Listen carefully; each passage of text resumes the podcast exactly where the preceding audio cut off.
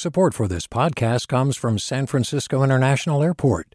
At SFO, you can discover award winning flavors and unique shops all before takeoff. Learn more about what's at SFO at flysfo.com. Hey, it's Glynn Washington from Snap Judgment. And if you love what you're hearing, and I know you love what you're hearing, please consider becoming a KQED member. Get special access to cool events, behind the scenes footage, and so much more. Plus, you'll sleep better at night knowing you did your part for the community you depend upon. It's in you. Please be in it. Visit donate.kqed.org slash podcasts to sign up now. That's podcast with an S. Thanks. From KQED. ECG! Hey, what's going on? Um, we're staying outside a Good Luck Dim Sum right now. Is this the place that Alan wants to go to? I believe it is. Alan's pumped. Whoa! oh my god, he just did a, like a heel click. That's a This is next heel level editor. I'm just so excited to see you guys. I'm excited too. Sweet. Uh, today is a big day. It's a special day for us because it is the Bay's birthday. We're two.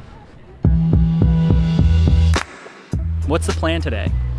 So we're gonna hit up three different areas uh, in the bay. Spots that we have a particular love for, and are going to play tour guide and show you why we love them. I'm Devin Katayama. I'm Ericka Cruz Guevara. And I'm Alan Montecillo. Welcome to the Bay. The Bay turns two.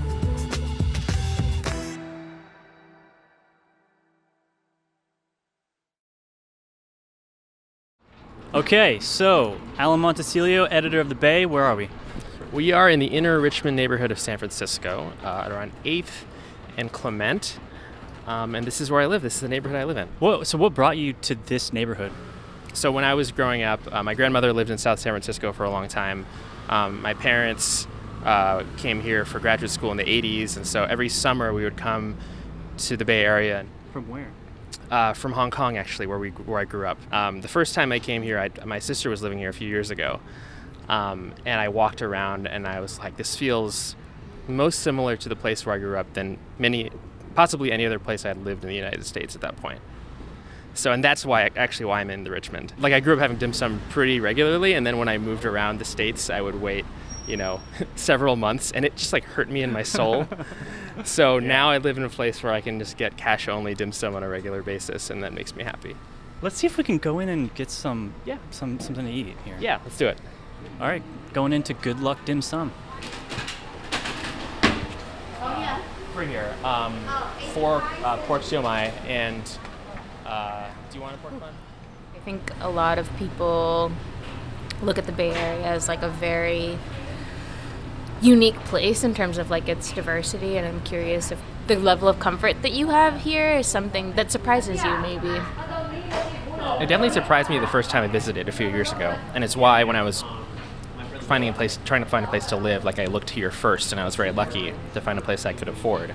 I think I was just surprised when I first came here that a place in the U.S. could feel similar to a place that's far away, that is often in my thoughts but is far away, and that in my day-to-day life I kind of just like tuck away in my mind and just do my regular day-to-day stuff, you know. And it's probably the first place I've lived in the U.S., which is you know the country I was born in but didn't grow up in. Probably the first place I've lived in that feels familiar. And so, you know, when you ride the bus, and I don't know if this is a San Francisco thing or not, but, you know, when I take the 38 in, you'll hear the bus annou- announcements in English and Spanish, and th- which I'm used to hearing, but then you'll also hear it in Cantonese and Tagalog. You may even hear it in Cantonese for a second, I don't remember. Um, and I remember the first time I heard that, it kind of broke my brain a little bit. I wasn't expecting it. Um, it just it's very like sensory. It's like the sounds, the taste, I guess, just like the, the, the things you're used to seeing on a regular basis, you know? Yeah. Was there anything about the Bay Area that surprised you? You know, you can look at it on a map and, and intellectually know that it's big, but it's so big. You know, like we went out to we went to Vallejo where you live for a meetup. We've been to Martinez, um, and I'd already been to like I'd been to Daly City, San Mateo, like I'd been to Oakland. Like, I, th- there are parts in the Bay Area I'd already been to, but the idea that it was nine counties, and that includes like Napa, and Marin, but also, you know, Silicon Valley, but also Oakland, but also Berkeley, and then even within San Francisco, there's so many neighborhoods. It seems like a basic point, but, but that's something I try to remind myself as I do this job. Which is why it's so interesting when we talk about like regional solutions to regional problems. It's like it's it's so hard and it's so complicated. My last job was in Central Illinois, and I was working on a show that aired all over the state. And one thing I just was on my mind a lot was it was really hard to like construct an, a region-wide identity that uh, everyone just like felt strongly about, or like wasn't contested in some way. I'd imagine there are probably a lot of people who feel like the Bay Area identity might be driven just by San Francisco and Oakland, or maybe San Francisco, Oakland, and Berkeley. I don't know, or or Silicon Valley. You know? Um, No, yeah, I think you're right. I Yeah. think that's that's a strong. Those are very strong identities here. Yeah, yeah. So one thing I care a lot about is like not saying one place is one thing.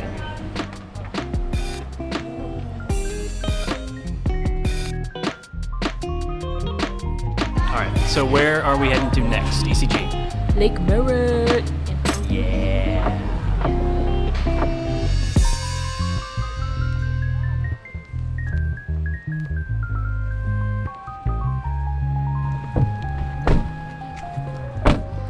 All right, where do you want to? Spot do you want to sit in, or? Have we told people why you go by ECG? I mean, it's obvious why you go is ECG, obvious. but But you- notorious But ECG. you know who gave me that nickname? Who? Vinny Tong. What? When? Um, a long time ago, actually, and this was like before I was widely known as ECG, but Like, like There was, like- by the public. by the public, by the the people. the peoples. Well, I chose Lake Merritt because I grew up in Fairfield, California. I was born in Vallejo, spent a lot of time in Vallejo, very diverse places in the Bay Area. And anytime I met a friend from anywhere else who was like, I grew up around a bunch of white people who didn't look like me. I never identified with that because in high school, like the most popular girl was a Filipino girl. Like I grew up going to small Filipino grocery stores in the town that I grew up in. So I felt like I was seeing myself in my community, maybe not so much in the media, but I definitely saw myself in in like my neighbors and in um, my classmates. So when I moved back from Portland, one of the whitest cities in America, and moved to Where we've all lived, where we've the three of us. lived, which is crazy, and then moved to Oakland, I really loved coming to Lake Merritt because I just feel like it's such a it's it's the place where Oaklanders go. Like it's where you see your community just walking around in a circle, Yeah. um, and I love that. Sometimes I'll stop over by that little cul-de-sac over there where those roller skaters are skating and dream of being one of them. You've been wanting to get into roller I've skating for a wanting to while. do that for so long. Lake Merritt has a, a big history in Oakland. I mean, I don't know all of it, but it's it it has been the meeting spot for a lot of people in the city for decades. I mean, essentially since it's been here. Mm-hmm. And also a spot where some pretty big stories have come out of here. Um, you might remember Barbecue Becky. Um, The woman who called the police on the on the men on the black men grilling, black family grilling. Exactly. And it reminds me a lot of of BART in a way and our episode on BART and how you know in a in a very segregated world that we live in these parks or these libraries or BART or public transit are the last few places where different people are are coming together in one space and there could be tension there. There could also be really amazing things there though too. Like that part of the lake over there there's always that amazing drum circle where people just walk in and start joining in on the music making which is really amazing. And i love that about lake merritt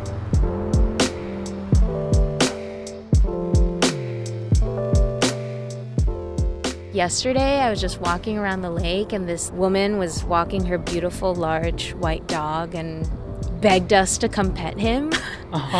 Any dog lover's dream is to not have to ask awkwardly and just have them offer to you. and I don't know, you just, you can like walk around on one part of the lake and buy like a framed portrait of Nina Simone, which I have in my bathroom. I don't know, it's just so amazing. This um, meeting place of all different kinds of people.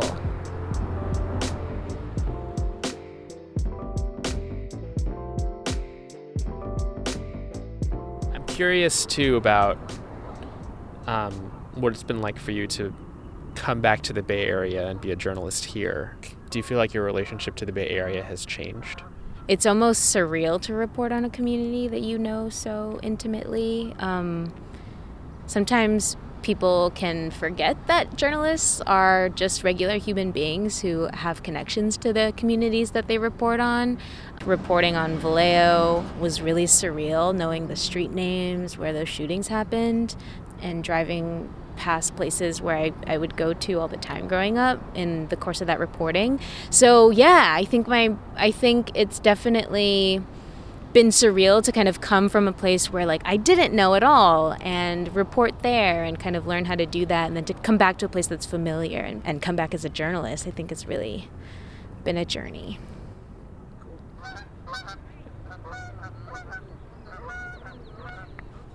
Where we headed next, Devin Morris Katayama? So we are going about three miles from here to Temescal, my old neighborhood.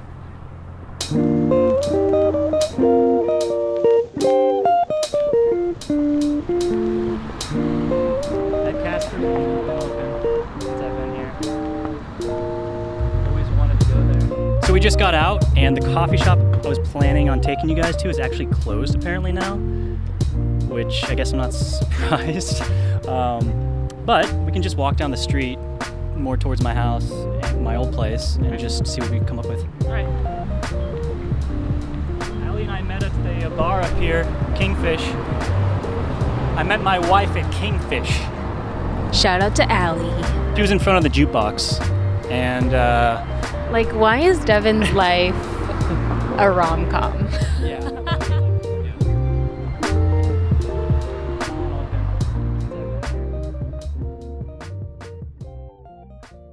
Yeah, so I moved to Temescal in 2015, and by that time, this neighborhood had already been gentrifying for a while. But just in the last, I guess, five years since I first moved here, a lot has changed. Like, there's been a lot of new restaurants that have come and gone, uh, a lot of new people have moved in.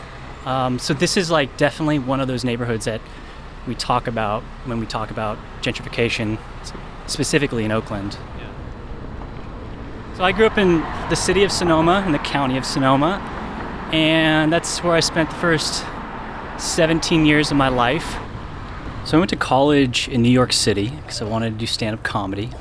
What? After, yeah, you didn't know that? No. So after I failed out of that, um, I actually moved back to the Bay. I think in 2006, and then I, I worked at a law firm for two years in San Francisco, uh, and then I moved up to Portland, and that's where I started volunteering in radio. Then I went to Chicago to volunteer at WBEZ, which is the public radio station there, and I also got my Master's of Arts in Journalism in Chicago. Then I just applied to all over the country for public media. Wound up in Louisville, Kentucky, where I was for four years before I moved back to the Bay. That's my route. When I moved here, it was definitely a brand new experience for me. I felt the same thing, ECG, that I think you were talking about earlier, which is just the diversity and feeling good about it. Um, and I grew up in Sonoma, which is very white, but I'm half Japanese, and you know, it took me a long time to really tap into that part of my identity. And so when I came back here, I, I think there was just over the last like five years a lot of introspective thinking that I've been doing, um, and being in this neighborhood in particular, which is challenged with gentrification, which is challenged with this like narrative of of who belongs and not, made me do like a lot of internal thinking as well about who I am. Like,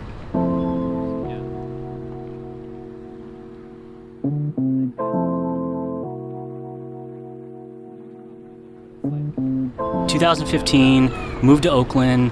That's when Oakland was like on the the worst rents list. They started making like the rounds. You couldn't go anywhere without having a conversation with people about are you staying or are you leaving, um, and you couldn't you couldn't help but to feel like that that pressure, that the housing market pressure. So so it felt mixed. I mean, up until this day, I'm still thinking about whether I'm going to stay or not, in a way. And why'd you choose to bring us to this spot? So I think one of the things that I've really started thinking more about since I moved back to the Bay Area is like this idea of belonging. I think I really wanted to feel connected to a community because I had that in Louisville. And because I moved back here and, and thought this is where I want to establish my, my life. So I had like all that surrounding uh, surrounding the decision to move here. When I moved here, and that wasn't necessarily the case, I start. It's just it's a lot to kind of process and to put into context, like how much the Bay Area is changing around you and your place in it. And this is a great example of what I was going through, what I have been going through the past five years. This idea of reflecting on the change that you're making on a place. Like clearly, when I moved here, I was part of the gentrification, um, but also like putting that next to what does it mean to be a part of a community and, and eventually belong. My, my family is from the East Bay. My grandfather grew up in Berkeley. He was Japanese. He was interned. We have a house still in Berkeley. So I felt more connected to the Bay Area when I moved back in that way, my family's history. But I also felt like I didn't belong and I felt further away, specifically Oakland, because I didn't come here growing up. I never came to Oakland. I always went to San Francisco if I went to the city. And so it's like this reconciliation of, of your place in, in, your, in your community. And so I feel like Temescal is a lot of that. It's the it's the physicalness of like change, but it's also like where I was living and what I was going through over the last five years since I moved back to the Bay Area. Mm-hmm.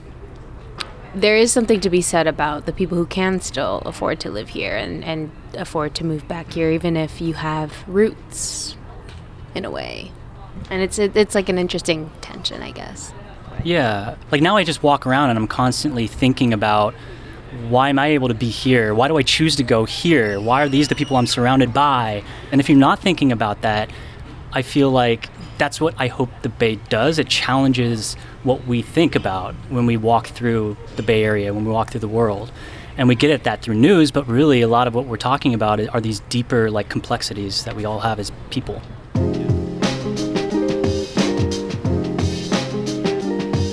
What's uh, one thing you want listeners to know about the show that you think they don't know from listening to it? We spend a lot of time talking about the 10 to 15 minutes that you hear. Like, not only do we spend more time interviewing the reporter and then that stuff gets cut, but like a lot of the ways we decide to approach a story or where we end on a particular story with what we want you to think about, there's like a lot of conversation that the three of us have that goes into that.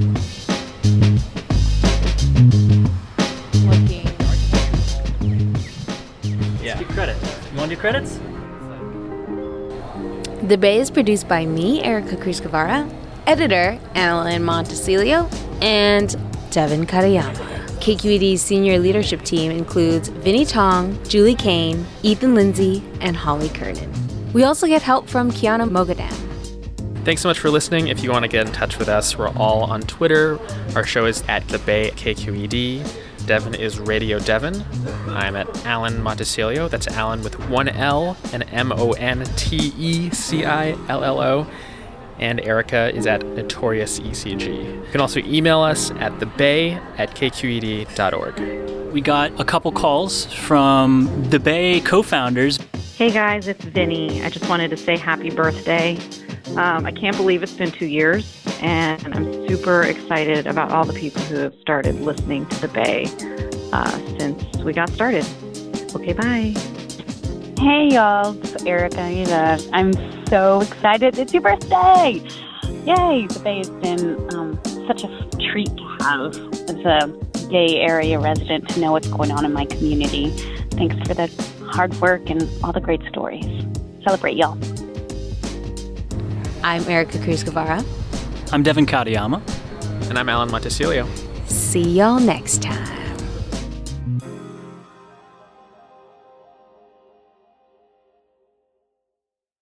Do you love learning about the San Francisco Bay Area? Its history, its people, its unique blend of cultures? Then you should check out the Bay Curious book.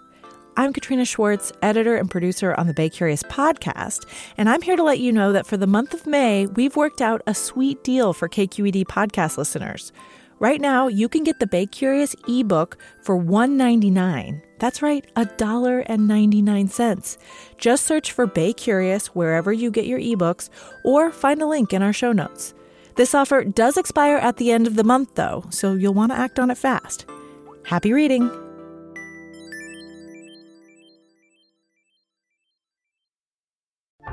Hey, what's up? I'm Ericka Cruz Guevara, the host of The Bay. Donations keep independent journalism alive and healthy, and you support outstanding journalism when you support KQED.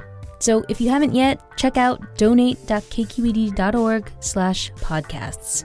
That's donate.kqed.org slash podcasts with an S.